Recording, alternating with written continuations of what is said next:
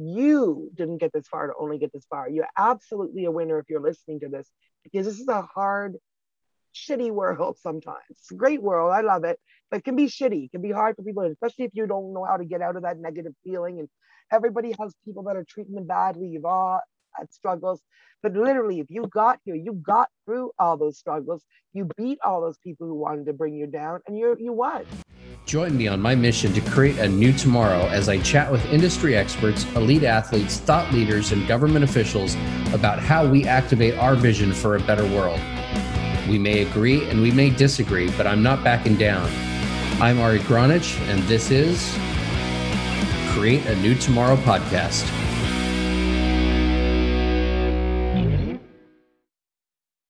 Welcome back to another episode of Create a New Tomorrow. I am your host, Ari Gronich, and today I have with me Tracy Lamourie.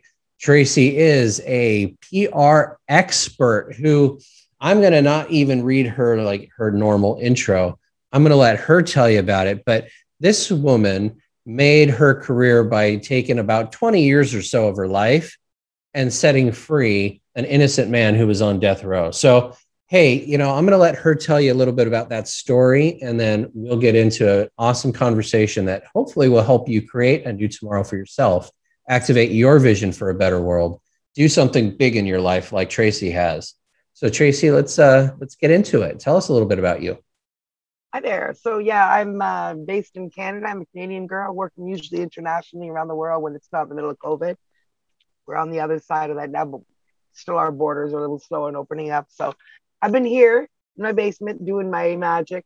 So I'm an international award winning publicist working across borders and across industries. And for people who don't really know what that is, is basically getting people in the news, getting people, you know, elevating their profile, whether they're entrepreneurs, executives, musicians, creatives, authors, all that fun stuff. But this just happened for me because uh, of a natural kind of I shouldn't know if it's say natural, but it just happened from what I started doing after 20 years, I ended up here. And so all the VIP parties and all the travel and all the super cool, amazing things that go with being a publicist weren't in my original plan. I was originally an activist in my 20s with my husband, Dave Parkinson. We've been married 26 years now. We've done all this together, starting with a little radio show in, in Toronto a long, long time ago, just college radio. And then when that was no more, was the early days of the internet. We still wanted to have a, a voice, you know, to change the world, um, to you know make things more equal, make you know all those things that you, you're passionate about in your 20s that I'm still passionate about today. Um, and we found out just in a little corner of the early the early interwebs um, about a man named Jimmy Dennis who had paid for this little ad online. He was saying, hey, I'm on death row. I'm not looking for a pen pal. I'm not looking for a girlfriend because uh, a lot of those, you know, prisoner right. pen pal requests were like that.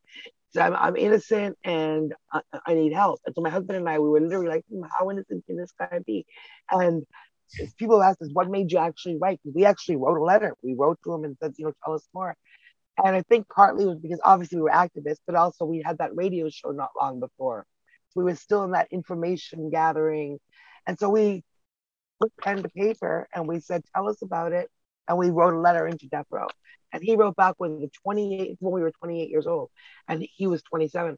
And he wrote back with a 28 page letter on both sides and all the legal documents that was in the cell, breaking down the whole case. Like there was no brochures or pamphlets or websites or anything. And we got this. And what do we do? People said, so, you know, how did you, how, why did you do what you did? But again, why do we write that letter? We wrote the letter, and then once we did, here's this person who wrote back, you know, 28 pages, who's clearly desperate and needs help. So what do you do with that? Right. You just say, "Oh, well, that was a fun read," you know, like. So obviously we're like, "Oh, well, uh, gee, what are we like?" We have to do something about it. We had no money. We had no. I wasn't a publicist. We certainly weren't lawyers. But we thought, well, if we're this upset reading just this much, you know, maybe we could put it on these interwebs and somebody who has the ability, somebody who has money, maybe somebody will buy a lawyer, as we originally thought. So we started doing that. And ultimately we ended up being, you know, we got disturbed by the death penalty in general in America through looking at that case. Right. And so there we were at 28 years old. This is how I learned to write a press release. I literally went to the AltaVista, precursor to Google, and learned, you know, for immediate release how to write that. It was really hard to get attention for a case that was, you know, someone was still convicted in America in those in those days. It was before making a murderer. It was before all the wrongful conviction serial and all those podcasts. Right. It was before all that. So we had the internet, we had the you know email and everything, but um, it wasn't easy. So the way that we decided to address that, because it's like we were little mini publicists before we even knew what PR was, was well, if we talk about the death penalty in general, as opposed to just this case, and use this case as an example, then maybe we'll get in more media. So we did that. We wrote up press releases for immediate release. And literally, there we were 28, 29 years old on CNN. On, and, and again, we had no legal experience, no PR experience, not very much media experience. And there we were on CNN, on MSNBC, on Court TV, on panels with lawyers being interviewed by Catherine Crier, by Nancy Grace, by like, oh my God. So, it, but it took another 11 or 12 years. That was just, you know, pro, not for profit, volunteer. By the way, Jimmy Dennis was freed in, in 2017. We talk almost every day, and there's amazing things going on with him. He's an R&B artist now. So that's, that's something your listeners should check that out because it's a whole other story. But um, you know, in terms of it took another 11 years before I thought, hey, hold on a second, because I was just in telesales. I could probably, you know, not have a life I hate. I could probably not just sit here doing sales for the rest of my life. the skills that I've built dealing with media are actually valuable skills. Duh. And then I thought that's when I thought I could transition it and, you know, help people who don't understand how to get into media get into media. And that's when, when I was 41, 10 years ago, it became a business. Nice. So so I'm going to unpack this a little bit. Yeah, there's a lot there. I know. Okay, I'm gonna, I'm gonna unpack for you a little bit. So first of all, you know, I, I love the story because it reminds me of one of my favorite stories, which is the story of Hurricane Carter. And I don't know what it is it what it is about you Canadians coming down here thinking you're going to save you know all the American people, but isn't that weird? I, I do, I do. I mean, I appreciate the thought. You know, it's just it's funny to me that Canadians that, it, apparently we do it. exactly, exactly. But here's the question: what what is it that Canada breeds into the people that makes them say, "Go read a, you know, say a book of Hurricane Carter's or a little post on a little website on a brand new thing called the interwebs with bulletin board services." I mean, what it wasn't like you had Google, it was bulletin boards and things. I mean, what made what what is it that makes you do that? And that's anybody. I'm joking about the Canada American. Um, well, I think I, what I always say to that, because I mean, you can't tell this story, I know, without it sounding heroic and epic and all that stuff, right? And so I always bring dial that back because I'm not heroic or epic more than anybody else is. And this is where I say that, like, even though I did that thing, right? I think that more people would do stuff like that all the time. Canadians, Americans, whoever, everybody would instead of watching Netflix or whatever. If if if they actually believed they could, but people don't think. How do you know? So maybe I was we were naive. We were thinking like that kid who in Hurricane. Who I, I was privileged to meet Rubin several times. Towards the end of his life, he moved to Canada, right? Mm-hmm. And so, and I didn't even see the that connection in those days about how the Canadian, like I didn't even see that, even though we were watching the movie and stuff. But um, I think more people, it's a, it's a matter of feeling empowered. You know, whether you're too dumb to know you can't make a difference or feel that you know you can because you've been you've done it before in other realms that's what I think. It all comes down to self belief and the, or you know, and the and the, the, not like, hey, I can do this, but to think, well, why, you know, it, I can do my little part. I can take a step. I can make a difference. If I do this, maybe somebody else can pick it up and, and do this. I never thought at 28 years old I was going to be able to free that guy from death row, but I kind of did. I kind of did think so. I thought that the world would free him. I thought if we if we met, made it known, if we did our little part, which was words, people would find out and they would it didn't go quite that way. There's a lot of opposition. They don't want to be found out. They don't really want it unraveled is the truth once it start you know. But so there's a lot big it was a bigger beast than we thought right? We thought we just, just help them point it out and then we were fighting a bigger battle than we even knew we were. So that, those things intimidate people and you don't feel like you can make a difference right? But same reason people don't start a business or they dream about going to travel but they never do it it's because they ultimately something they don't see themselves doing it yeah so it's easy easier to not do it you know what i mean like it's not it's just because It's right. not that I'm better. It's, it, I, I, was dumb enough or like hubris enough or to be like, you know what, we can let's see what we can do here. And then you see that you can make a difference. And as you do those things, you're like, whoa, look what we just did. And that gives you the confidence and the whatever to, to keep doing it. Yeah, absolutely. Um, I was going to ask you how being an activism, how being an activist is akin to capitalism, because I think that a lot of people think that they're opposing forces. And I think that they're marryable, right? That they have that the two things go together really well. Doing good makes a lot of money when done right kind of thing. And so you've been able to, in your career, pivot from activism into capitalism a bit. And that was the next thing I wanted to unpack with you is that transition. You started it with belief in self. And I just want to like, I want to emphasize that for people, right?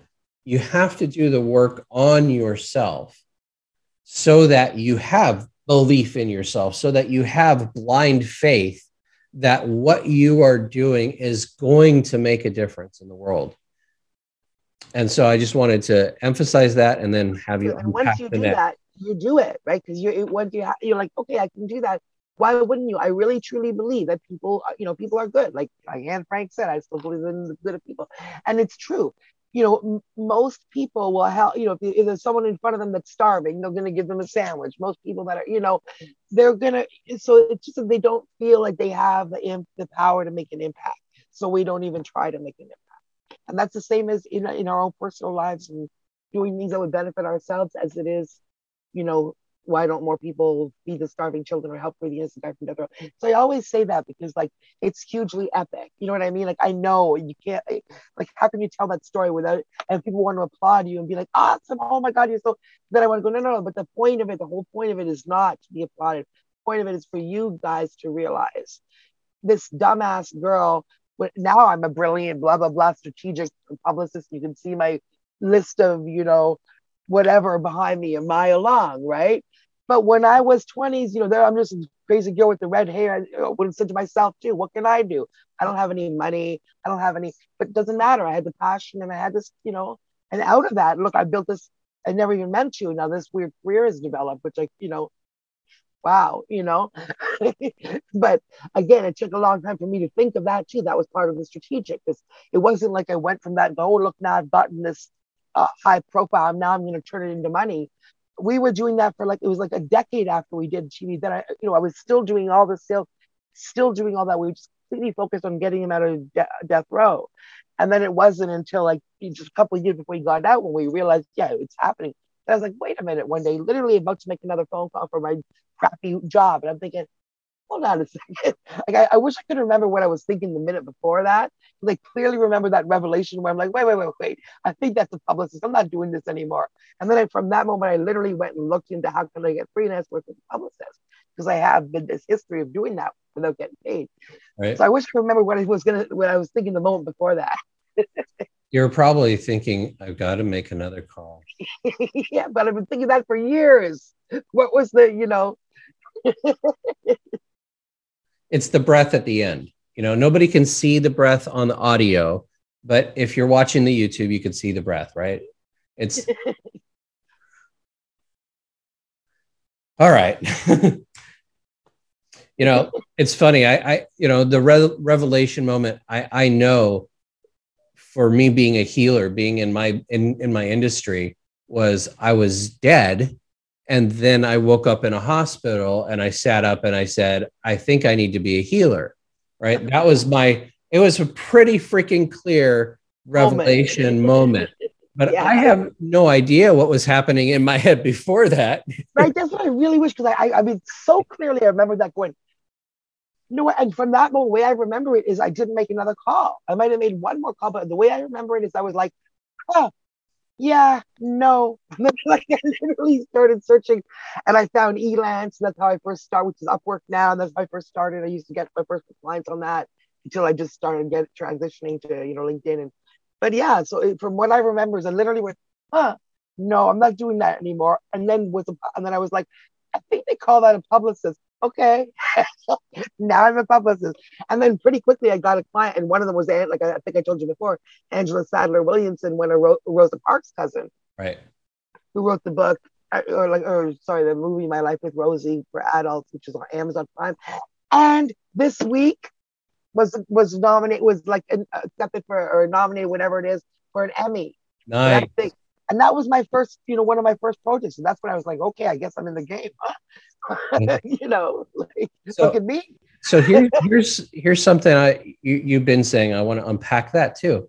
Is you thought of it and then you did it, right? You you thought of it and then you started doing actions. You thought I can do this, and then you started making actions towards it a lot of people think I could do something. I have this great idea. I wanted to do this. Oh man, I saw that I created this thing I'm seeing out now. I created that 10 years ago. Yes, Why didn't I do it? Yeah. Why didn't I do it? So all of those things, you know, go through my mind when I hear you saying, "Well, I just did this," and then and then I started writing, and then I I went on to Upwork or you know Elance, and I put my ad out, and then I these are all action steps that you're doing, right? So people like I I used to get really upset at the law of attraction because I felt like they they missed this step, the action step. And so people were like, "Well, I made my vision board."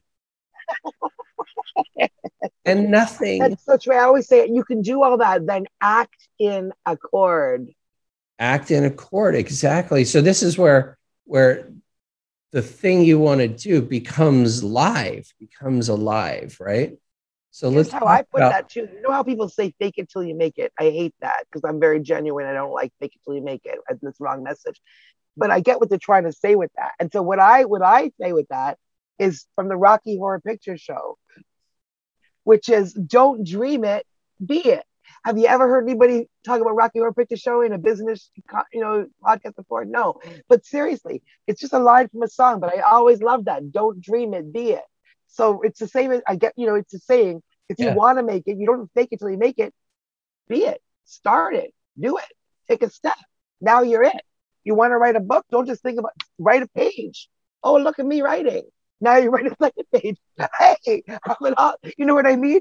Right. Just like me, when I took that step, I made that freelance or whatever Upwork page, and then I, you know, put myself out there, and then I got a first client, and oh my god, I, I got that that client, that one, like I got Angela Sadler Williamson, and actually, you know, a Kennedy person. I, uh, one of the I don't even talk about this. It sounds crazy, but one of my first clients on, on Upwork back then, which is not even in touch now, was like a member of the Kennedy family. Remember that story of the Kennedy brother or cousin or somebody that had murdered the girl in K- Connecticut in the 70s. Oh yeah, that was uh, so that this about 10 years ago there was something going on with the legal situation and because of my history in the death penalty stuff, right? When I had my client up there, they they saw that and somebody was like, "Well, we're looking for somebody to write the words for a web page for Michael Skakel." Mm-hmm. And so I wrote the and it was a Kennedy family member had hired me. I don't remember the name right now, but it was legit on Upwork. Some crazy people are on that Upwork, by the way. like, I mean, I've literally got Rosa Parks' cousin and a Kennedy hired me on that.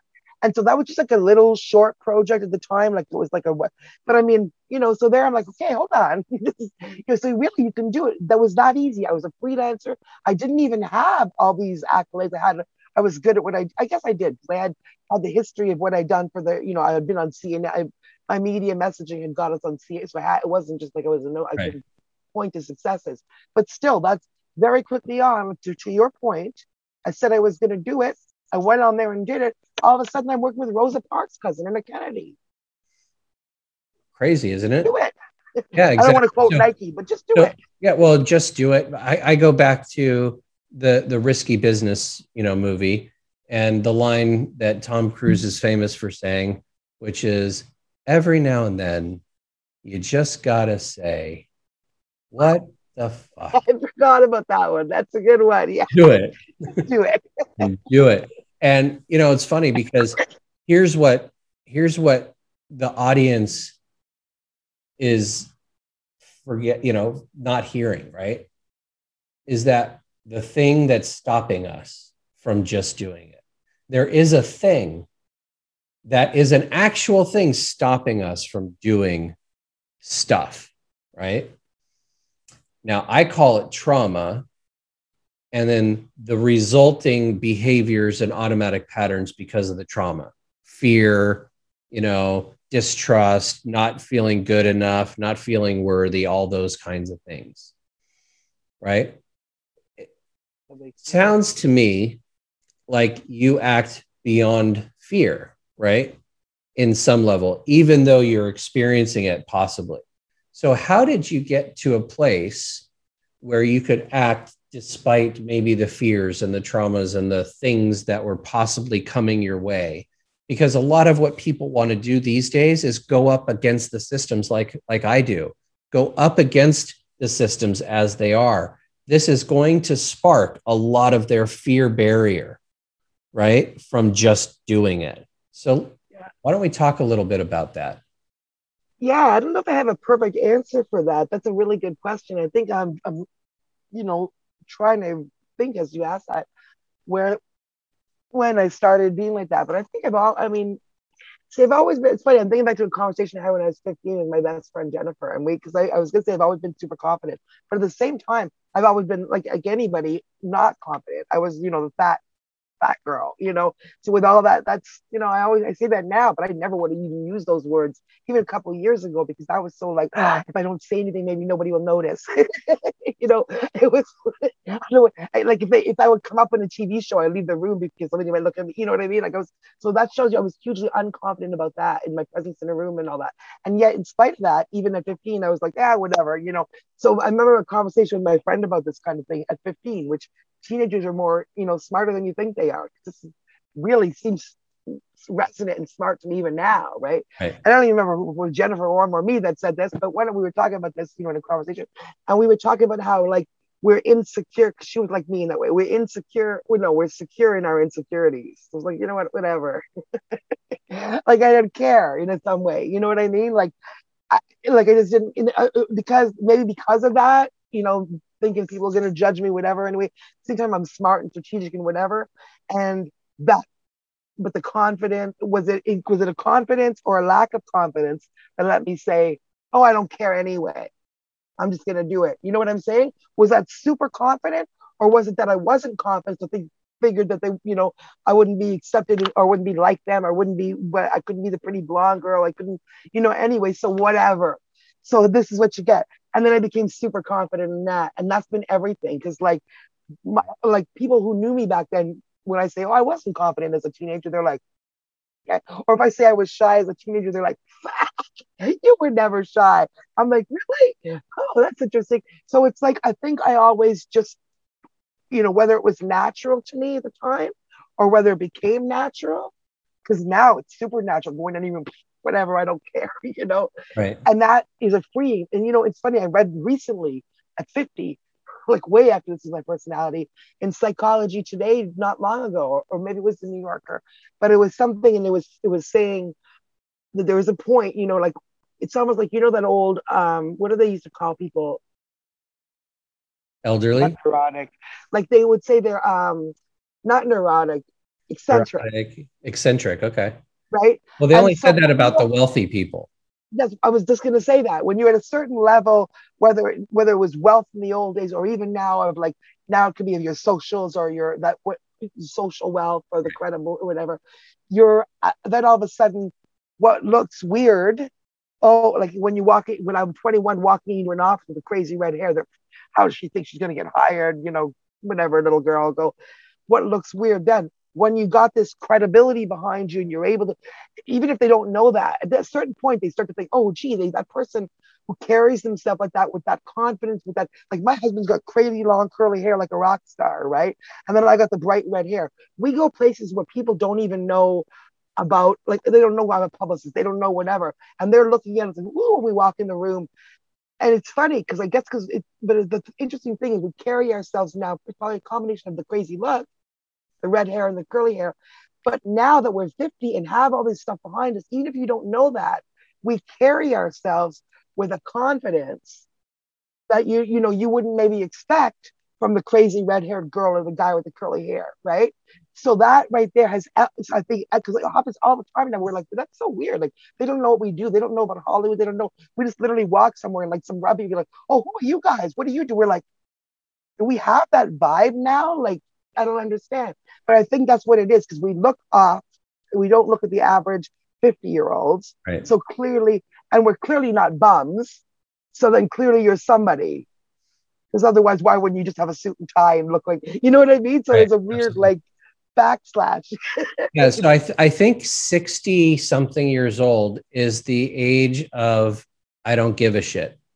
I'm 51. I already don't care. right. But I mean, I mean, in, in just in general, amongst the crowd, like they'll, you know, I hear, I hear them talking, so to speak, and they're whispering, oh yeah, I could toot in public now. Oh yeah, you know, like I mean, it, it's like the age where just ah, let it all, you know, I could maybe you just figure it out. Maybe it's just a confidence thing where you realize, no, you know what, all that was just stupid with me sitting there worrying about everybody.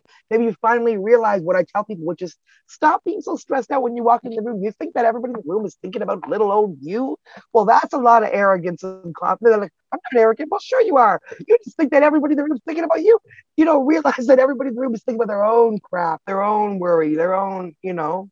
Yeah, absolutely. And if there's some asshole and they're just thinking about tearing you down, then that's good to know. Then you don't want to deal with them anyway. That's thanks for letting me know about you, you what you're like. Right. So so deconstructing the societal norms is one of the things I wanted to talk to you about. So I don't I didn't tell you any of this stuff on our pre-interview because I wanted you to go.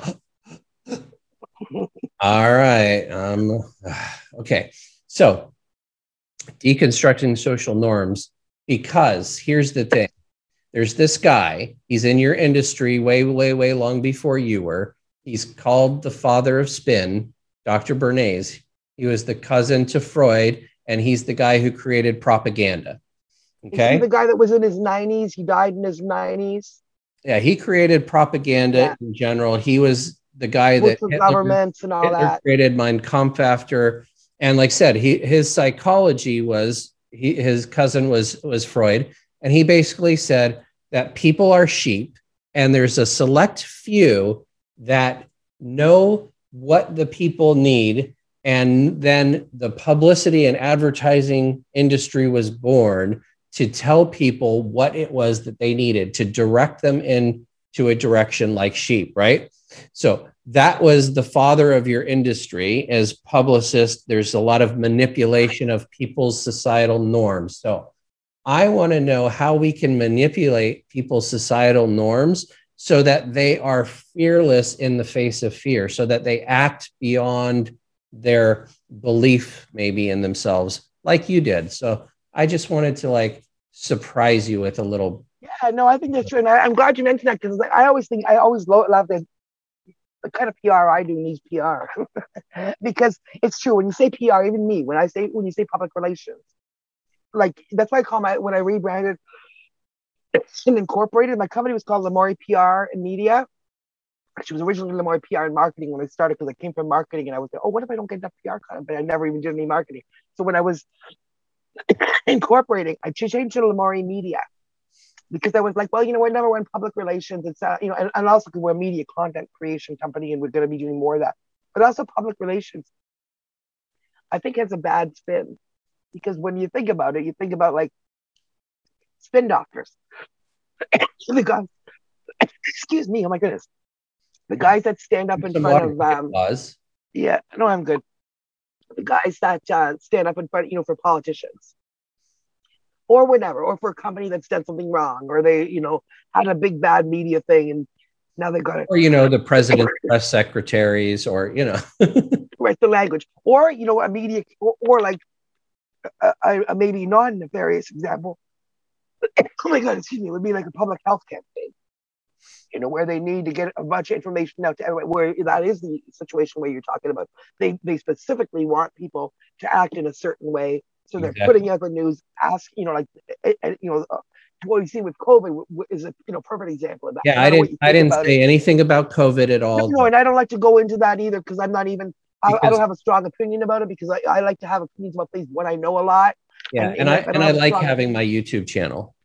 and also, no, I, yeah, and I'm not even going either direction on it because me personally, I haven't. Because as again, uh, in general about the world, I like to know a lot of things before I start spouting off. I like to really be confident, and when it comes to all that, I am not confident. I don't know anything on either side. So, but I'm just just strictly as an example of so not with with other with, with true, not none of that. Just like you know, or let's make up a, let's not call it COVID. Let's say there's a public health B, you know, a public health emergency C. Everybody's gonna, this is gonna happen if people do that, you know. So they they want to get in a massive information. So something like that, yeah. But what I, the, what I, I reinvented, I, I never went to PR school. I didn't even meet a publicist till recently. I never read a book on PR. I started messaging to get the word out about someone. So to me, what I have done in my career, what I call PR, with you know, in the services that I provide for my clients.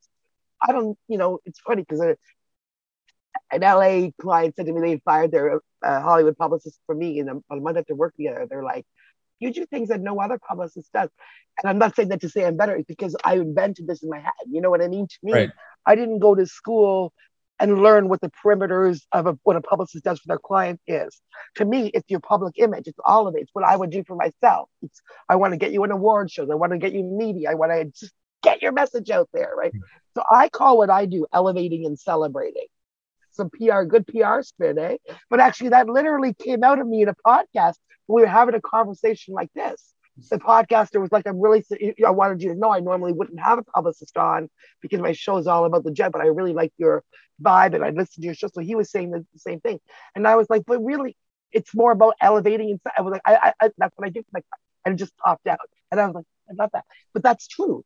That's what I, I find people who are already doing amazing things, whether they're creatives, whether they're entrepreneurs, whether they may not even realize how amazing the things they're doing are. And I'm like, why aren't you getting quoted about that? Why aren't you? So literally, my job is uh, what I do is I find people, writers who deserve to be heard, and find ways to get them heard. People that aren't looking at it, I find ways to break that barrier for them so that they can, we can get into the media. I'm, I was, a, surprised I used to be a punk, Ari, but you know, Jello Biafra in the uh, from Dead Kennedys in the punk days. Oh my God, Kennedys came up twice in this conversation. What's my bad? and they're all the dead, dead, dead Kennedys, the dead and the dead Kennedys, right? um, Jello Biafra said you don't like the media, don't hate the media, become the media in the 80s, way, way before all this. And I was like, yeah, so I am the media. We are all the media. In some ways, that's a problem these days because, you know, some people are just spouting off and whatever. That's, uh, but, um, but, you know, in terms of mainstream media, I found, as what I find is it's, so that guy, I, I stay away from that stuff specifically because I don't like to work. You know, when I used to be a passionate politico, because I was an activist, I, I thought, you know, I was passionate about some of the people that I thought were going to change things.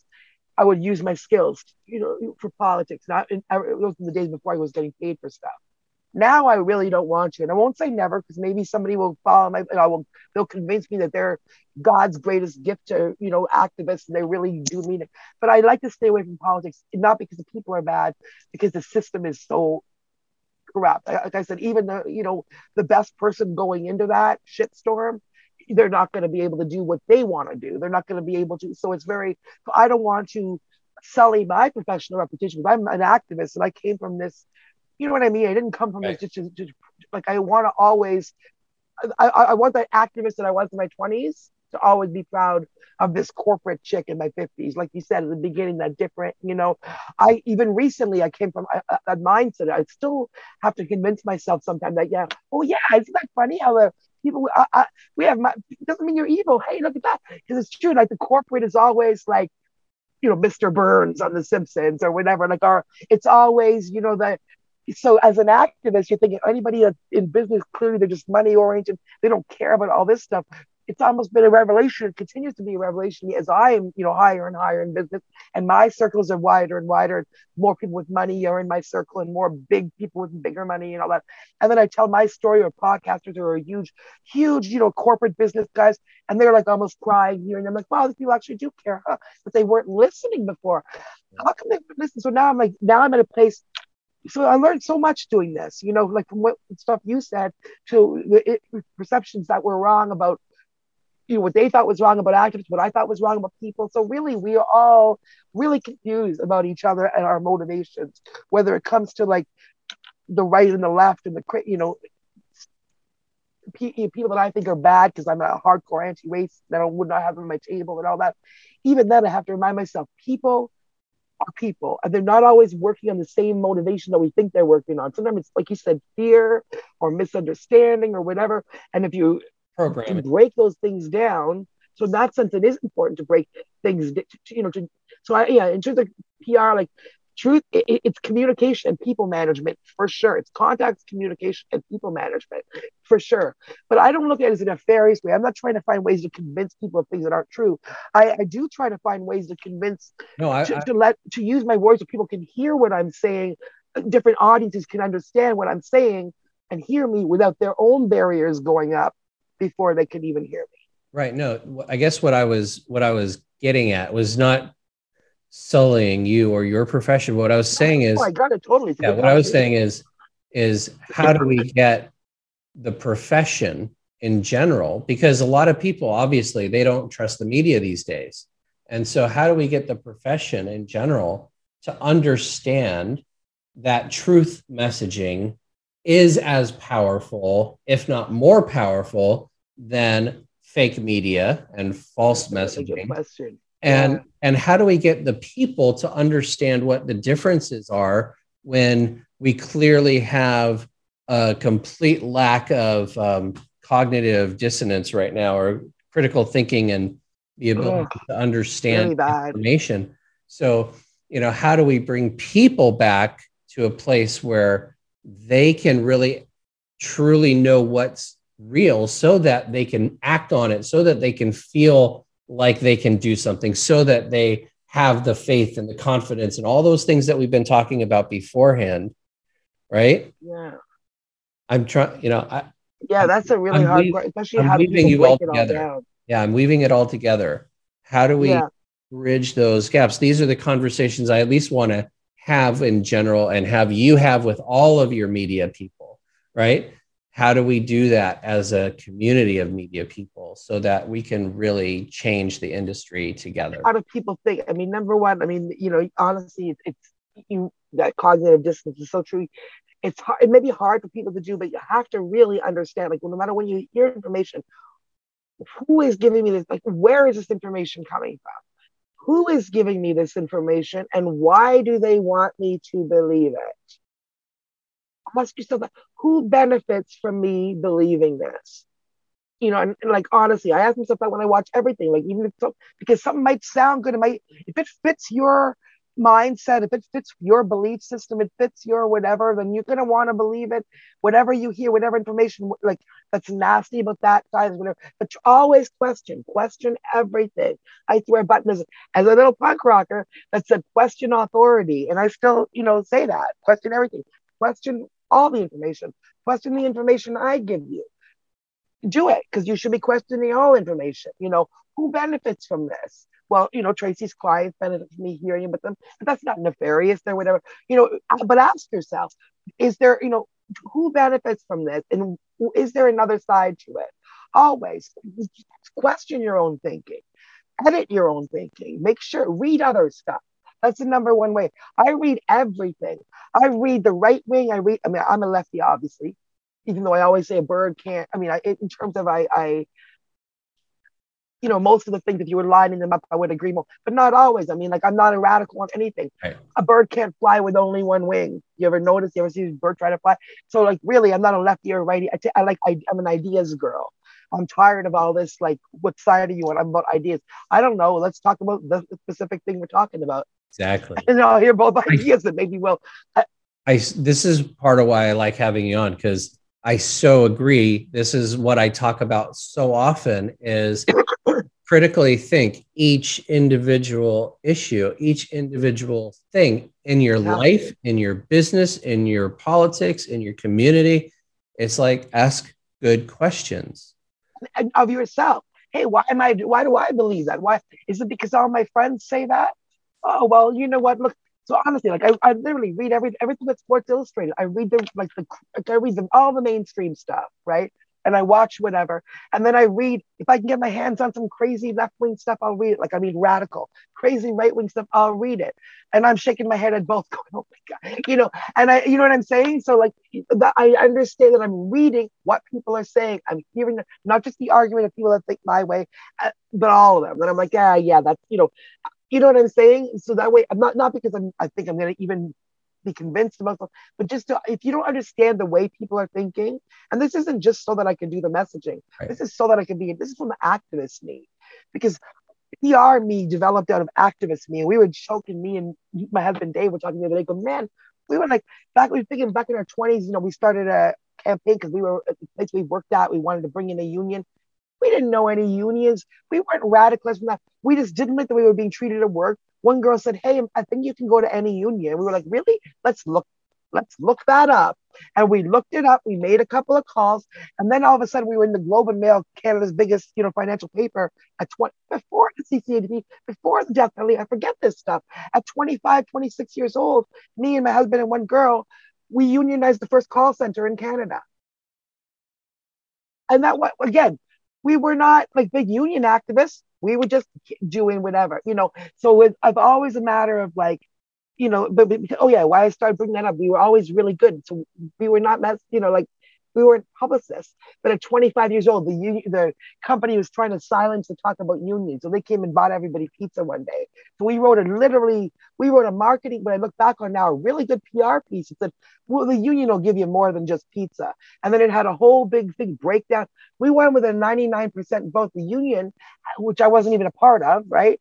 Mm-hmm. I'd never seen a vote like that. We, because we, again, we did the work. We called all of our fellow worker. We said, Do you have any questions? Call us. We put the time in, we care, you know what I mean? But it was really good when I look back on it. After 20 years of doing this, I couldn't have done a better campaign now than I did as a dumbass 24 year old activist because we were just, it was the same thing. Right. It was just messaging, seeing what the situation was, really believing in it, right? and say we're going to tell people and we're going to tell people in a way they can hear it we're going to you know and that's what it all is. So buddy with his 90 the only thing I, I, think the guy that you're talking about the only thing i admire about him is funny i read about him in new yorker and it was hilarious. They said he was in his 90s i believe it's the same guy because they said he was the father of pr and they mentioned that he worked for like com- you know countries right? And they said he was in his 90s he still went to work in his office in new york city like literally every day you know, and they were telling this like it was some crazy thing, right? And I was reading it going, yeah, he's a publicist. So that was the only thing where I, I felt like a, a residence there. I was like, yeah, I'll be doing this at 108. That's what we do. You know? like, but other than that, yeah. So I don't agree. I, you know, I, I, I don't think that's like, I, I don't believe in spin. I certainly don't. I did not know that thing on Mein Kampf. That's really informative and interesting, because yeah, there is definitely a dark side which is called, you know, and that was used to be called dark PR. And I'm sure a lot of people actively do that. And that's what they do in politics and everything, where all they're trying to do is dig, you know, that whole class is dig up the others, right. leaking and digging all that stuff up. And I don't want any part of that. Right. And that's literally, I guess, what is going on right now, at least in the US. I don't know about how the news looks in other countries at this moment. I know how it looked like in 2004 during the elections when I was in Greece. Uh, I, I could see the news and the differences between what's being aired on US TV versus Greek TV at the time. Mm-hmm. Um, but I know in the US, this, this massive thing about fake news, and we just don't really know what is true and what's not true anymore. And all the resources to, you know, you Google something and you get a completely different set of answers than you do if you Yahoo something or if you Bing something. And, and it's like, okay, who's pushing which agenda? And is there is there any kind of you know independent search that doesn't have the uh, the preconceived algorithm to send you to where they want to send you? That's interesting too, because even the more when you search, you know, Google knows your search history too, right? Like Facebook, they give you, which is so we're getting in this weirder, weirder, like the, the circle who knows how it's getting like it's getting worse and worse, and in five years probably gonna be even worse because where we're hearing only are like those echo for the echo chambers, right? And then there's those new social media platforms people who've been kicked off the Twitter and Facebook and whatever, and they're super echo chambers where like it's only that. So on, it's like it's if all that's in, all of a sudden, if everyone around you is talking about whatever, you know, in a certain way, that starts to seem like your reality. That's how cults work. That's how governments work when you're in a government, not even meaning to, but you're in a government. And that's why I call everything a cult because I understand the way a mind works. I call the political parties that I used to be in a, a cult. You know, the NDP, which is the lefty lefty party in here. I left them because I was like, you know what? Even inter, they're supposed to be the one of social, and I'm not dissing them because they're all like this. You know, they're right. supposed to be the one of social justice, blah blah blah, in line with all the people that are like me who care about this, that, and the other. But when it comes down to it, it is an entity and a party and it's working inside. And part of what it does is to exist itself. Where activists, we're always on those issues looking for a partner that's going to help. Well, those political parties aren't ever because they can't be. They're all, once you get in there, there's all these different other things going on. And as people, oh, whatever's around us sounds good. You know, like, you know, you relate to the people around you. You start to like, so then those other people, because, oh, those people are crazy. They don't, Meanwhile, you're not realizing you're just seeing your little part of the elephant, like those activists are seeing their part of the elephant, or the finance people are seeing their part, thinking everyone else is crazy, but there's truth in all of it, maybe. Right. But in terms of the media, oh God, I don't even know just so much. This fake news thing is like this the expression fake news is just so annoying because I mean, like everything, anybody can call anything that now. Exactly. You know, but at the same time, it's true. Like there, there that, that did address originally the you know propaganda side of news. So yeah, it's a different you know uh, it's a shit show now. It is. It's it's really fun. the only way to put it. It's really entertaining, but uh, not if you actually want to know something about what actually is happening in the world. And and I think that was the point is when when the deregulation happened, and they they started making news uh, for profit. It used to have to be the only, it was the, it had to be not for profit division of a corporation to, to deliver the news. And then they deregulated it and they allowed for a 24 hour news cycle that had advertising. And all of a sudden, we oh, stopped getting that's... the news. Um, at least as far as Walter Cronkite, I think delivered. Yeah, that trusted. that's true. And there used to be a clear like a delineation, like 100% between the editorial and advertorial, where like an editor would shoot themselves in the head before they let any editorial or advertorial content come, like 100%. But now that's actually changed. Even right. to like, I'm still shocked, and even in, new, in, in newspapers, even where like, and to their great regret, like I've talked to business press, for example, where they're like, oh my God, Trace, like the you know editors of Financial Post and stuff, where they're like, that's a great story. I myself have 18, literally 18 stories. I'm the editor of the Financial Press. I have 18 business stories I want to put. But my business press has been, you know, like cut from like six pages, 10 pages to two, three to two and a half pages, one told me, with one and a half of the editorial content going to people who placed ads. And I was like, oh my God. And that's in a newspaper. Oh my God. And he was like, just telling me this truth, right? And I was like, mm-hmm. geez, because you see some of that, like I guess the reality of the newsroom now, like the economic, you know, it's crazy. But that's the kind of thing that ruins like that. You know, you used to be like, you come to me for like earned media. There is no like I don't do pay to play. If I, right. I don't put when you pay me, you don't. Pay, you know, I don't come to you later and say pay to get into this because that's advertising right? right? I find opportunities where you are a respected source and you quote it as an expert source. And that's why it's valuable because it's not advertising because you can't buy your way into that. It's me presenting you, you know, that's why it's valuable. If they yeah. keep doing this, it's going to be, you know, like as seen on TV, used to have cachet to people, you know, when it was like a, bought a, a purchased ad until people figured out, oh wait, that's just an ad, you know. And now we, it still has the cachet, like if you're on the news, CTV or whatever, because you're not supposed to be able to buy your way. But now there's starting to be that like, and that's not right. a good thing at all. Yeah, absolutely. So here, here's you know, I like to play with with you in, in some of those mind things. You said, I know the mind, I know the consciousness. So here, here's where I like to go. Right, I want to create a new tomorrow.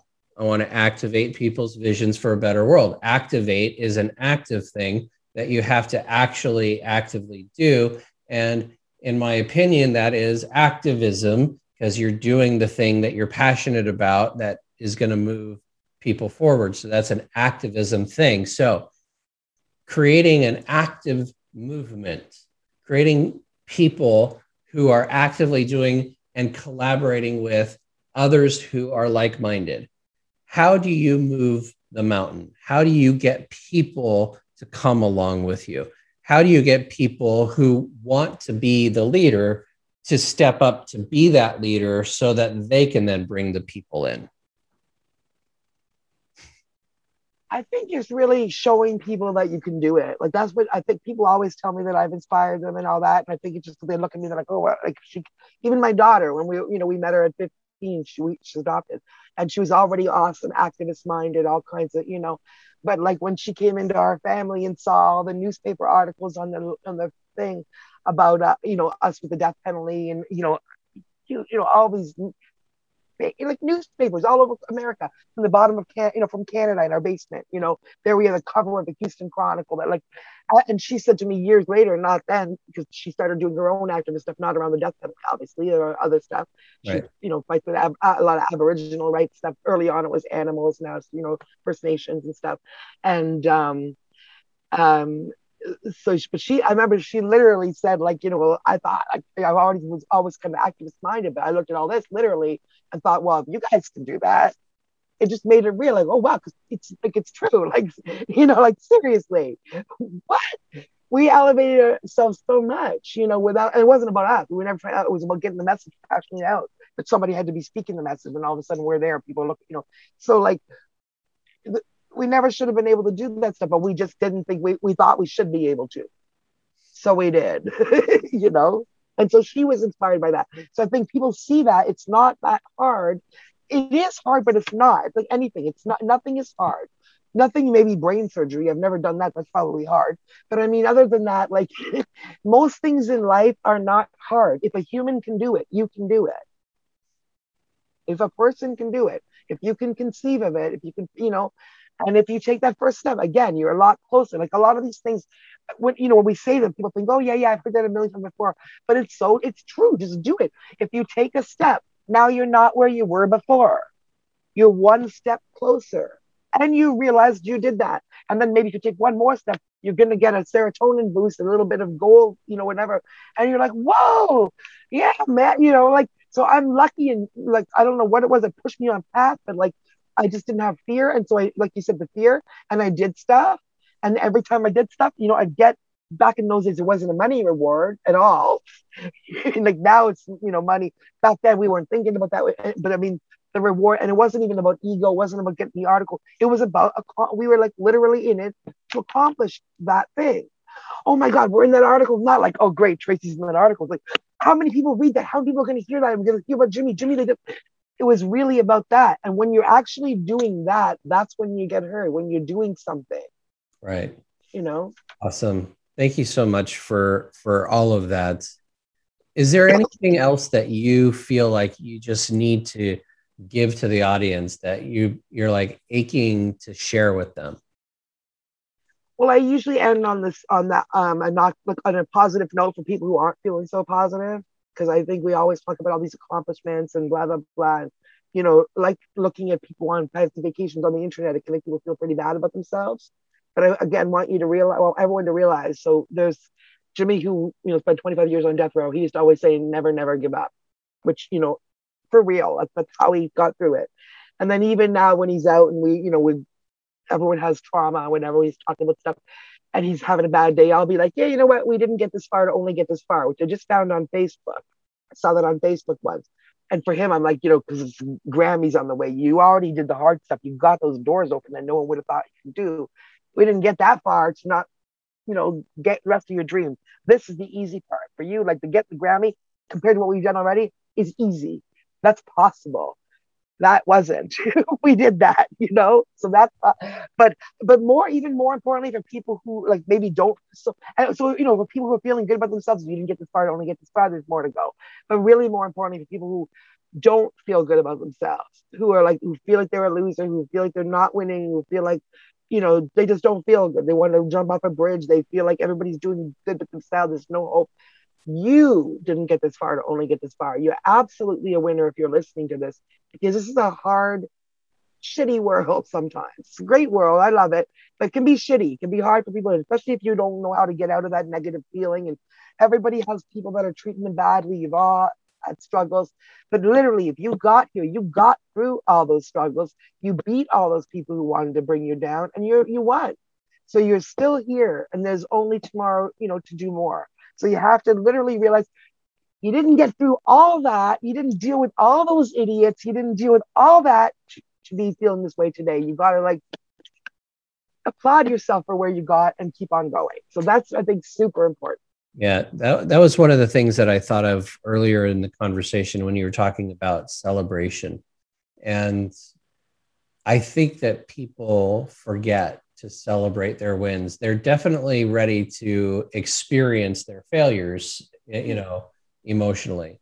But celebrating their wins is and being grateful for that win each time it comes, even if it's tiny, tiny, tiny steps, is an amazing thing for people to do to keep moving them forward and feeling good about it, even in those moments of hardship, right? And struggle. I mean, you went through a lot of years of hardship and struggle on that path to get that person. And I'm sure that part of what you were thinking is nothing that I'm experiencing is as much as what he's experiencing being exactly. in that space. And so using that as part of like cross motivation. Exactly. You know? And I tell people you're not done until you're dead. You know, you can't you can't fall off a wagon. There is no wagon. If you're not dead, you're not done. I like it. yeah. Literally at any moment in time, choose to do something different, to move, to fly away, to go on a vacation, to rest and breathe and not take not pick up your phone, to do any yeah. of these things. You are more than capable of because you're a human being. And so I really appreciate you being on and sharing your story, your wisdom, all of the things that got you to a place. And i hope that this that the audience listening really gets that they can do something to activate their vision for a better world and create a new tomorrow today. And it doesn't take a whole lot. It's just one step at a time so thank you so much for being here and uh, this has been another episode of create a new tomorrow i'm your host ari gronich thank you so much for listening and we'll see you next time Thank you for listening to this podcast. I appreciate all you do to create a new tomorrow for yourself and those around you. If you'd like to take this information further and are interested in joining a community of like minded people who are all passionate about activating their vision for a better world, go to the website createanewtomorrow.com and find out how you can be part of making a bigger difference. I have a gift for you just for checking it out and look forward to seeing you take the leap and joining our private paid mastermind community. Until then, see you on the next episode.